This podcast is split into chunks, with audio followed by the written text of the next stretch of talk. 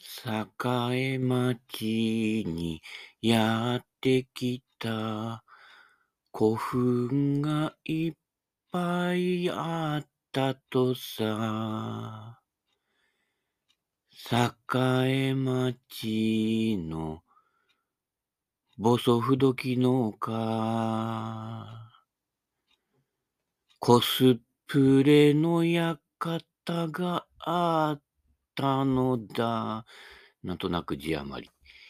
ということで、えー今週のレポートは、ここ、境町、コスプレの館からお送りしたいと思います。実況中継です。という名の、何度からの中継です。はい、えーね、イメージだだからね、ラジオだからね、イメージ膨らませればね、どこでも行けちゃうっていう話ですけれどもね、境町、久々に、えーあのゴルフ場、あのなんだっけ？成田、成田、成田ヒルズ。ヒルズ族ですか。ねえ。あれでしょヒルズ族って言ってさ、なんかこうね、あの、木の上からさ、痛いなって、なんか噛まれたかななんて言ったら、首のとこにヒルがついてたりしてね、ヒル、そそれじゃねえよっていうね、えーそれはあのね、えー田舎のもん子ですけどもね、はい。えーまあ、ところどころね、遊歩道に、マムシ注意っていうのが書いてありましたね。うん、この間ね、見つけたんです、ロストボールの中から。マムシって書いてありましたね。杉原照夫さんか、尾崎直道さんのボールでしょうかね。あ、でも契約してないところのボールだったと思います。スリクソンだったかなうん。えー、マムシ。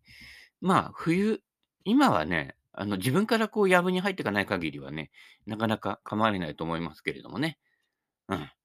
マムシね。マムシドリンクなんてね。うん。あと、あのー沖縄とか行くとね、ハブ酒なんてありますけれどもね。えー、あ、陽明酒買うの忘れちゃったよね。うん。まあいいや、あのードラッグストアで500円割引券もらったので、それで買いましょう。えー、なんだっけ？あ、境町。コスプレの館っていうのがあったんです。うん。で、その前で写真撮ってたら、レクサスかなんかの高い車がピーッとね、直止めしてきて、で、中から子供が出てきて、パーってコスプレの方に入ってって、その後ね、お母さん出てきたんだけど、なんかね、着てるものから何からね、ちょっとなんか、日本人着ないかなっていうような感じなので、もしかしたらちょっとね、別の国のお方なのかもしれないけれどね、なんかちょっとこう芸能人っぽいようなね、普段からそういうの着てるのかなみたいな方で、そこからコスプレ入ってるのかなっていうのもあるんだけど、まあちょっとなんかね、あの、お金持ち臭がする感じのね、えー方がね、えーいたんっていうだけの話だけどね、なんか気になるんだよね。それなんかこう、ね、あ、本人はそれがすごいドレスアップだと思ってるんだけど、なんか普段着かもしれないけど、なんかね、ちょっと、ちょっと違和感感じたので、ちょっとだけ行ってみました。えー時々そういう、えー方がおりますけどね。東京都内のね、こうセレブなところに行くと、なんかそそういうのが意外と多くて目につかないんだけどね、あと、境町あたりだと結構ね、気になりますね。はい。で、コスプレの館。あの、コスプレして、で、あのー有料ゾーンってあるんですよ。古い街並みとか、あの、お江戸っぽい街並みとかが中にあるんですけれどもね。うん。また、あと普通ののの昔の農家の、あの、古い家とかあったりとかね。えーそこにあの、竹馬とか、あの、ベイゴマとか置いてあったりするんですけどもね。うん。ただ、あの、俺はほら、そこね、前はね、もうそんな高くなかったと思ったんだけど、昨日行って入ろうかなと思った。ね、大人1人300円って書いてある。300円はちょっとなぁと思ってね、入らないで、そのほその他の敷地もものすごい広くて、えー東京ドームで言うと、1、2、3個分ぐらいはあるで、そこが古墳だらけなんですよ。昔の人のお墓ですけどね、古墳ね。あの辺一帯古墳地帯なんですよ。いわゆる昔、印旛沼の周辺をこうね、制覇していた豪族？盗賊？転売ヤ？あ、転売ヤ昔ないあ、転売ヤでも昔から多分いたと思うけどね。貨幣制度ができてからはね。うん。まあね、お主も悪いよのって言ってね、お主ほどではないわみたいな感じの会話してたと思いますよ。うん。そういったところ。あ、ちなみにあの、そこの、あの、風土記の丘の南方には御殿が、北方には月光館がありますけどね。え、だからってそこで勢力争いしてるわけではないと思いますけれどもね。ええ、よく詳しいことはよくわかりませんけれどもね。うん、行ってみただけ。はい。で、コスプレして、その街の波の中でこう写真撮ったりなんとかしするっていう、いわゆるね、そういう人たち、あちこちに出没するよね。そういった人たちを呼び込もうっていう境町の魂胆は、どどうどうなの？わかんないけどね。うん。ま、なんかちょっとね、うん。それで行くの？みたいな感じで。まあ、そこにあの農産物直売所とかもあって、昨日はお昼はおこわ？うん。なんかそういうのはうまいです。結局、もともと農村地帯ですから。うん。低い方は田んぼがあってね、ちょっと高台の方は、ええ、畑とかあったりとか、そういったところですから。で、印旛沼で、いわゆる、ね、魚介魚介取れるわけですよ。うん。ね、淡水の。ええ、そういった土地柄ですからね。やっぱり、あの、第一次産業が実は実はメインだったんだけど、ま、だいたい今から40年、50年、それぐらいも経つのかな。境町のいわゆる、ええ、成田屋がある方向ですよ。わかんない人は、うん、地図見てください。成田屋とか永便とかありますから。うん。そこら辺のちょうね、マルエツがありますからね。うん。マルエツ最近こっちの方あんまなくなったけどね。名前違っちゃったりしてるけど、マルエツが現役でね。で、何年か前まではドムドムバーガーもあったんですけど、そこもね、こう撤退しちゃったのだが、非常に残念で、ええ、それがあの、ね、そこのあの、マルエツにあまり行かなくなった理由でね、そのマルエツの隣が境町役場なんですね。あの、うん。ええ、境町のホワイトハウス、ね、あるんですけれどもね。はい。思わずそこで記念写真撮ろうかなと思ったんだけどね、ま、そそこまでやらなくていいかなっていうね、別に 俺立候補するわけじゃないからいいかなと思って、うん。で、近くのオフハウスに行ったんですよ。まあ、ハードオフと一緒になってるやつですけどね。そこであのチェック。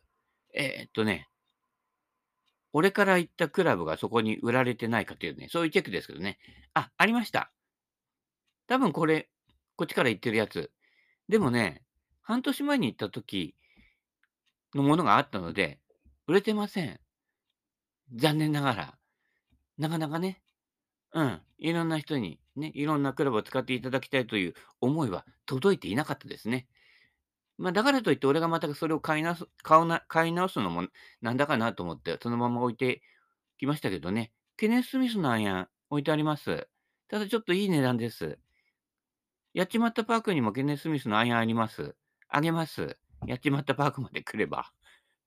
という話でした。はい。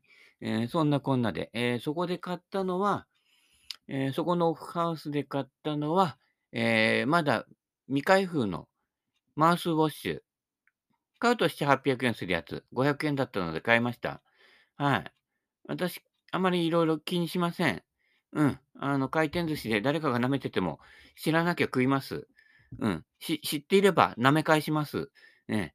ええ、っていうところで、あのね、ええ、マウスウォッシュ。うん。空いていても多分買ったかあ、空いていたら買わないかもしんないけどね。うん。中何入ってるか分かんないからねっていう、空いてるの売らねえけどね。うん。ええ、それだけ買ってきました。はい。で、未だにね、やっぱりマルエツもそうだけど、個人店あります。で、あと1000円カットみたいな店もね、たまに行くんです。そこそこタイミング合うと空いてるんで。はい。ええ、それからあの、成田屋、意外と他にないもの置いてあったりするので、あ、スーパースーパーマーケットですけどね。で、ガソリンがその近くの角っこのガソリンスタンドが、茨城より5円ぐらい安いんです。だからハードオフ行きがてら、あの、入れたりもするんですけれどもね。うん。今あの、ね、あの人に代わっていいろいろ境町の宣伝してますから。で、そこ入る前に、あの、ニュータウンもうニュータウン4、50年経ってっからニュータウンじゃなくてフルタウンになってるんだけど、そのとこに入る前に、石亭っていうあのね、食べ物屋さんがあって、うなぎとか、そこでは、えー、ナマズ料理、ナマズのナマズ丼とかあります。あの、天ぷらとかでナマズ揚げて揚げたやつね。これが結構うまいです。はい、石亭。で、そこからちょっとまた入っていくと、石あ、なんだっけな、えー、なんとか高神社。ちょっと丘の上にああるんですけれども、そこも結構ね、こじんまりとしていながら、なかなか雰囲気あるところでね、うん、コスプレか？わかんないけど、うん、ね。境町でやってる、ね、え、不動機のか、あれ？ふ境町だよね。うん。あの、で、コスプレオッケーだから、他のところでもオッケーかどうかはわからないので、確認取ってください。そこの神社はたまに行くんですけど、なかなかね、雰囲気あっていいとこですよ。ちょっと高台にあるやつね。うん。で、結構あの辺の住宅地ってこう、丘になってるところが多いんですよ。うん。で、その丘のね、上の方に、あの、不動機の丘があって、丘だからね。要は。で、近くに、正面に、え、成田ヒルズがあってね、丘を越え行こうよって感じですけどね。うん。こっちの方は田んぼばっかりなので、茨城はね。丘を越え行こうと思ったら丘がないからずっこけたっていう話ですけどね。えー田んぼ平線の世界が広がっておりますけれどもね。はい。えっと、千葉県側に入ると、こうやって起伏があって、えー、花々のゴルフ場の方方もそうだけど、まあ、長太郎カントリーとかね、結構丘が多いんですよ。で、丘をくねっていく道が多くてね、なんか途中でで、あれ、これ、俺どっちに向かって走ってんのかな？って分かんなくなって、この間もね、あの、赤とんぼカントリー行くとき迷っちゃってね、え、違うとこから出てきたんですけれどもね。うん。そんな感じなので。こっちはね、あの、シンプルで、遠くまで見渡せるのでね。うん。で、あとは、あの、空が広いので、お日様の方向さえ押さえとけば、えー道に迷うことはないんですけどね。あの、千葉県がたたまに道に迷って、えーね、えーしまうことがありますけれどもね。うん。あの人は結構、あの、そういう細かい道よく知ってるんですけれども、はい。そんな感じで、有料ゾーンを避けて、えー無料ゾーン、広いですよ、東京ドーム2個分ぐらい歩いたかな。これ、この道どこ繋いでるん繋がってるんだろうと思ってずーっと行ったら、端っこの方まで行ったら、あの、月光館の看板が見えてきましたけどね。うん。そこのとところのね、ガソリンスタンドもまあまあ安いんですけどもね。うん。あの、地元情報をお送りしてますよ。うん。あの人に代わってね。うん。そういったことなので。で、散策するにもすごくいいです。昨日日曜だったんだけど、そっちの散策時の方はずっと遠くまで伸びてるので、なかなかね、あの、そんなに人人とすれ違わないです。その代わりね、そこの不動機の丘のね、あの、管理してる人がバイクに乗って、あの、見回りしてます。あそこね、多分夕方ぐらいに行くと遭難する人いるんじゃないかなっていうぐらい、ええ、なんか何もないんですよ。ずーっと雑木林のところと古墳群があるのでね。うん。で、あの、バイクの見回り。で、バイクかよって思ったんだけど、結構起伏があってね、バイクじゃないとやっぱ辛いのかなみたいな感じで、それぐらい広いです。で、反対側の方に、古墳群の反対側に行くと、元学習院の、えっと、講堂みたいなのがあって、すごい綺麗なこじゃれた、そこもなんかコスプレできそうなところなんですけどね。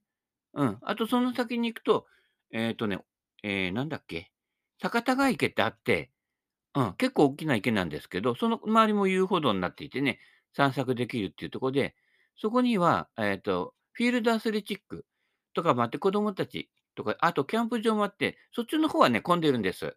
大人たちが、にわかキャンパーとかも多いですからね。で、子供たち遊ばせるのに、ね、フィールドアスレチックもいいいからっていうね。で、反対側の方の古墳の方は空いてますんで、あの、歩き足りない人、ね、万歩計持って歩いてる人、そっちの方がおすすめです。はい。自然も多いです。はい。ね、そんな感じで。あの、夏場は虫とかマムシ、気をつけてください。あの、イノシシもいます。で、リスもいます。はい。タヌポンもいます。こ昨日もね、引かれてるタヌポン見かけちゃったんだけどね、毎回ね、あの、境町の方に行くと引かれちゃってるタヌポン見かけるんですけど、自然も豊富です。はい。で、中の、えー果物とか、たまに栗とかもなってるんですけど、取らないでください。リス君たちの餌です。松ぼっくりも。松ぼっくりの真ん中の種食べるんです。リスとか、ね。まあ、これはかみさんから教わったんですけど、そそういうやつがあるのでね。はい。どんぐりは拾って食って大丈夫です。有り余るほどあるんで。はい。拾拾ったどんぐり食ってください。ね。虫もその中にたまに虫いるけど、食っちゃってください。大丈夫です。毒じゃありません。はい。えーそういうことなのでね、わんぱくでもい、たくましく育ってほしいっていうね、広いです。そんで、その酒田ヶ池の先の方には、ね、下田下総万崎という駅もあります。夏場通ると、カエルの合唱がすごいです。駅のピロリロリロリロリって発車しますの音が聞こえないぐらい、カエルの音がすごいです。夜通ると。自然がいっぱいです。ザリガニも取れます。なので、前、さっき言った石庭、そこでザリガニが繁殖した後、ね、看板のところの脇に大きくザリガニありますっていう看板が出ます。ザリガニ食べられます。ナマズ丼と一緒に。ぜひ来てください。はい。そういったことです。で、その酒田ヶ池の端っこの方に、線路の方にまで行くと、そこに、あの、大和の湯というね、黒湯の温泉が出てますので、そこ、ちょっとこじゃれてますけれどもね、なかなかいいお湯です。で、そこはあの、いわゆる、えー、彫り物の人 OK のところなので、まあ、3回に1回ぐらいは、彫り物の人と出会うことがありますね、私の場合は。まあ、土日行かないから土日来てるかどうかわかんないけどね。ええ。昔はあの、前はほら、コロナ以前は外人の方も来てたので、怪人が怪人じゃねえやね、怪人二重メスじゃねえんだ。外人さんのね、え、若い20代の子をね、ええ、ジョンソンみたいなね、ええ、方が来てる、リチャードかもしれないけどね、来てると、日本のね、あの元菅原文太みたいなね、えーちょっと今ちょっと年取ってやつれた、あの、彫り物の人と遭遇したりしてね。で、その、リチャードがね、目をパチクリしてるのを見て楽しむ私がいるみたいな感じですけれどもね。はい。ね、ジャパニーズマフィアみたいな思ったかもしれないけど、いや、あの、大丈夫です。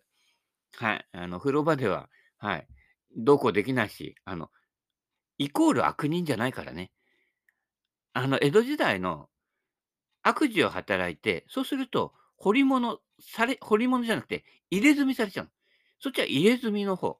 入れ墨と掘り物、一緒くたにしてる人がいるけど、うん。あの、ね、自ら進んでやってるものと、外人さんなんか結構多いでしょ？腕のところとかね。うん。で、ああいう人も、だから、他の風呂屋とか入れないけど、あそこは入れるんでね。うん。だから、えー外人の方、いらっしゃいっていう感じですけれどもね。うん。そんな感じでおります。で、あとは俺が言ってるあの年寄りのね、200円風呂の方にもたまには来ますね。はい、もう年年ですから。この間来た人はすっごい綺麗なね、まだ色落ちしてないような感じで、うん、すごい見事でしたね。はい。そんな感じなんですけれどもね。えー、栄町の方でもね、えー見かけることありますけれども、で、お風呂までついてると。だからこうね、そこ散策して歩いて汗かいた後には、あるいは子供がフィールドアスレチックやった後ね、汗かいた後は、あ、でもね、そこね、小学生がダメなのかな。うん。あの、はしゃいだり、あの、しゃべ喋りが多い人、特に、えっと、あの人とあの人とか、お風呂場で喋り多いけど、できればちょっとお風呂場では静かにしていただきたいと思います。風呂ゴルファーのマナーとしてはね。はい。えーよその人は意外と静かにのんびり入りたいという方も多いですからね。そこでね、元元、ね、元なんとかの人の彫り物の人にあそこで会って、だーってのべつ幕なんて話してると、そこは、チャララー、チャララーって、菅原文太に一瞬で戻るかもしれません。高倉健に戻って、死んでもらいますいや、いきなりは死んでもらいますとは言わないからね。うん。かもしれないけど、注意されることもあるかもしれないので、大和の言った言いに行ったときは注意してください。某誰々さん。はい。えー聞いてないと思うけどね。うん。まあ、ラジオ、そこそこの人数聞いてるんで、あの、私が知らない方とかも聞いてることがね、結構ありますのでね。あの、他でやってるちょっとだけスピも、あの、面識ない方とかも聞いてたりもするのでね、うかつなことはね、言い言いますけれどもね。うん、やっぱそうだと思ってることはやっぱり言っといて、そこでこの対話が始まってね、こうコミュニケーションできると、また新たな展開になっていくっていうところでね、いきなりね、気に入らないから、じゃらりーってやらないでくださいね。うん。そこはやっぱりね、仁義ある戦い。あ、戦わなくていいのよ。理解すれば大体、あ、そういう風に考えるのは当然だなっていう風になってます。うん。そういったことなので。ただ、あの、やっぱりね、怒りっぽい人とか、そういう、あの、ワンパターンにはまりやすい人っていうのは、やっぱりこの、結構ね、同列で似たような価値観を持ってる方が多いです。で、似たような価値観が多いと、なんか自分の価値観が正しいと思い込む性質が、特に日本人の場合、多いのでね。うん。多様性を認めてくださいね。なんかこの間も多様性で失敗したね、えー福祉所官とかなんかがいたみたいですけどね。でも政治家って意外と、同じ政治の仕事してても、多様性ほとんど認めないんだよね。あのね、政党が違ったりとか、うん、政党内でも結構揉めてるでしょ。あと政党内で違うこと言うと、首切れ切られちゃうからね、うかつなこと言えないから、意外と合わせてるっていう方が多いわけですよ。なんとか同一性障害にしろね、あの、差別をなくしましょうって言ってる人も、5年、10年前は、比較的、かなり差別的な発言してたりしたんだけど、ご時世がそれを言うと、やばくなっちゃうと急に言わなくなるっていうね。急に人間変わらないから、多分腹の中では思ってると思いますよ、いろんなこと。ちょっと差別化してるね、優劣つけてもの見てる方多いと思いますよ。でも言っちゃうといけないから、一応こうみんなで同調してるふりをしてる、そういう正義もあるんで、そういった正義はやっぱりこう、にわかにつけたので、やっぱりね、身についてないんですよ。で、どっかの料亭で行った時に口口滑っちゃったりとかね、えーするわけですけれどもね。やっぱり中身から変わっていって、本当にこうね、だからこう、相手を許せるとか、なる心境にならないと、やっぱりね、平和は訪れないということですよ。なんかちょっとおかしくなってるなと思っても、ね、ちゃんと訳を聞くと、あ、なるほど、そうなるよなっていう風になってます。やっぱり理理解が浅いんですよ。どの分野の何でもそうなんだけど、ゴルフスイング一つ一つにとっても理解浅いですから、ね、ベーシックなところからいかないとダメ。ね。ベースができてない人ほど応用とか小手先をやっちゃうわけね。うん。そうだよ。ショットも、ね、180ヤード飛ばせるポテンシャル、クラブヘッドを走らせる技を知っていながら、わざと走らせないで安定を求めて150ヤードにするからいいんでね。150小手先でやってても、触れてないから、振る方と触れてない方を使い分けられてないと、思わず振らなくていいところで振って、振らなくちゃいけないところで振れないというね、なりますので。はい、なりますになりますのでね、その辺気をつけていただきたいと思います。はい。それで、で、土日は、あ、話戻るけどね、不動機の他は、えーいわゆるキッチンカーっていうのが出てて、昨日はお好み焼きと、えっと、肉かな、肉系の、えー丼とかの、や焼いた串に刺してあるやつとかかな？うん。だけど俺あのねキッチンカーあまり使わないんですよね。まあ、若干値段が高いっていうのもあるんだけど、ケチケチだからっていうのもあるんだけど、あのね、農産物直売所行くと、あのね、昨日はおこわでしょ？あと、千葉の太巻きとか、あ、なんかあの、地元の方が作ったやつがあって、それが意外とうまいのよ。この間もね、手賀沼の方、ね、我が郷土の手賀沼ですよ。そこの農産物直売所に、ちょっと高いんだけど、サンドイッチね、の、農産物直売所でサンドイッチの珍しいでしょ？でもそこのサンドイッチの卵サンドとか、卵がうまいの。今卵高くなってるって言ったけどね。まあ、今んところこっちは、まあ、それほどでもないないんだけど、あ、あと卵はね、賞味期限切れてても大丈夫です。納豆と卵は。あの、新しいの新しいのはね、探そうとしてこう、ね、ひっくり返してるおばちゃんいるけれど、卵平気です。ヨード卵光とか普段高いから賞味期限、ね、あ、切れそうなやつ買ってください、半額で。持ちます。そこからね、2週間かや3週間ね、切れてから持ちます。大丈夫です。まあ、怪しいと思ったら、あの、火通して食ってください。変わらないです。うん、卵ってすごいんですよ、実は。ね。うん。あ、そんなこんなで、卵サンド美味しくて、やっぱりあの、地元の、その、何、いいたまにあるんでしょ？た卵屋さんの卵みたいな、あんな感じの、うまいんですよ。ただ、セブンイレブンのよりちょっとちょっと値段はいいんだけど、それだけの価値がある。あのね、そんで量も多いのよ。うん。サンドイッチでお腹いっぴないいっぱいになっちゃうぐらいだからね。なかなかだからその農産物直売所で売ってる、あの、ね、その場で食べられる系のもの、なかなかお勧めですよ。うん、まあ、キッチンカーの商売妨害してるわけじゃないけどね。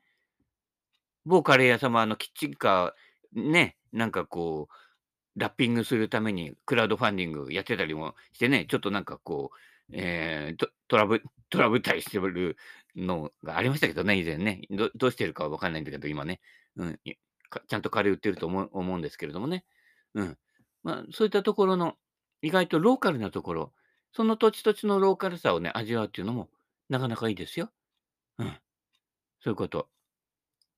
ええ、そんなこんなで、ええ、あとはそうですね。ええ、セベケンのゴルフの方、あ、まあ、ちょっと時間お時間も、ええ、近づいてまいりましたので、セベケンのゴルフの方で何あげてたっけ？あ、のパター、L 字パター。あのね、L 字パター、ただ短くしちゃうと、ヘッド完成モーメントと、振った時の完成モーメントのバランスが悪くなって、え、特に L 字パターの場合なんかは、重心位置が短くしすぎて MOI が下がっちゃうと、あの、どの辺に重心位置があるかっていう、あの、スイートスポットがのフィードバックが感じづらくなるんだよ。うん。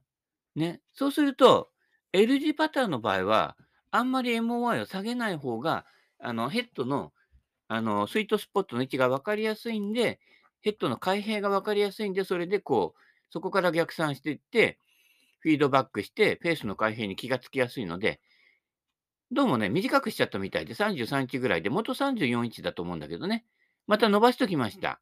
そういう工房をやったんですけどね、工房の時は結構夢中になってやるので、動画とかあまり撮らないことが多いんだけど、うん。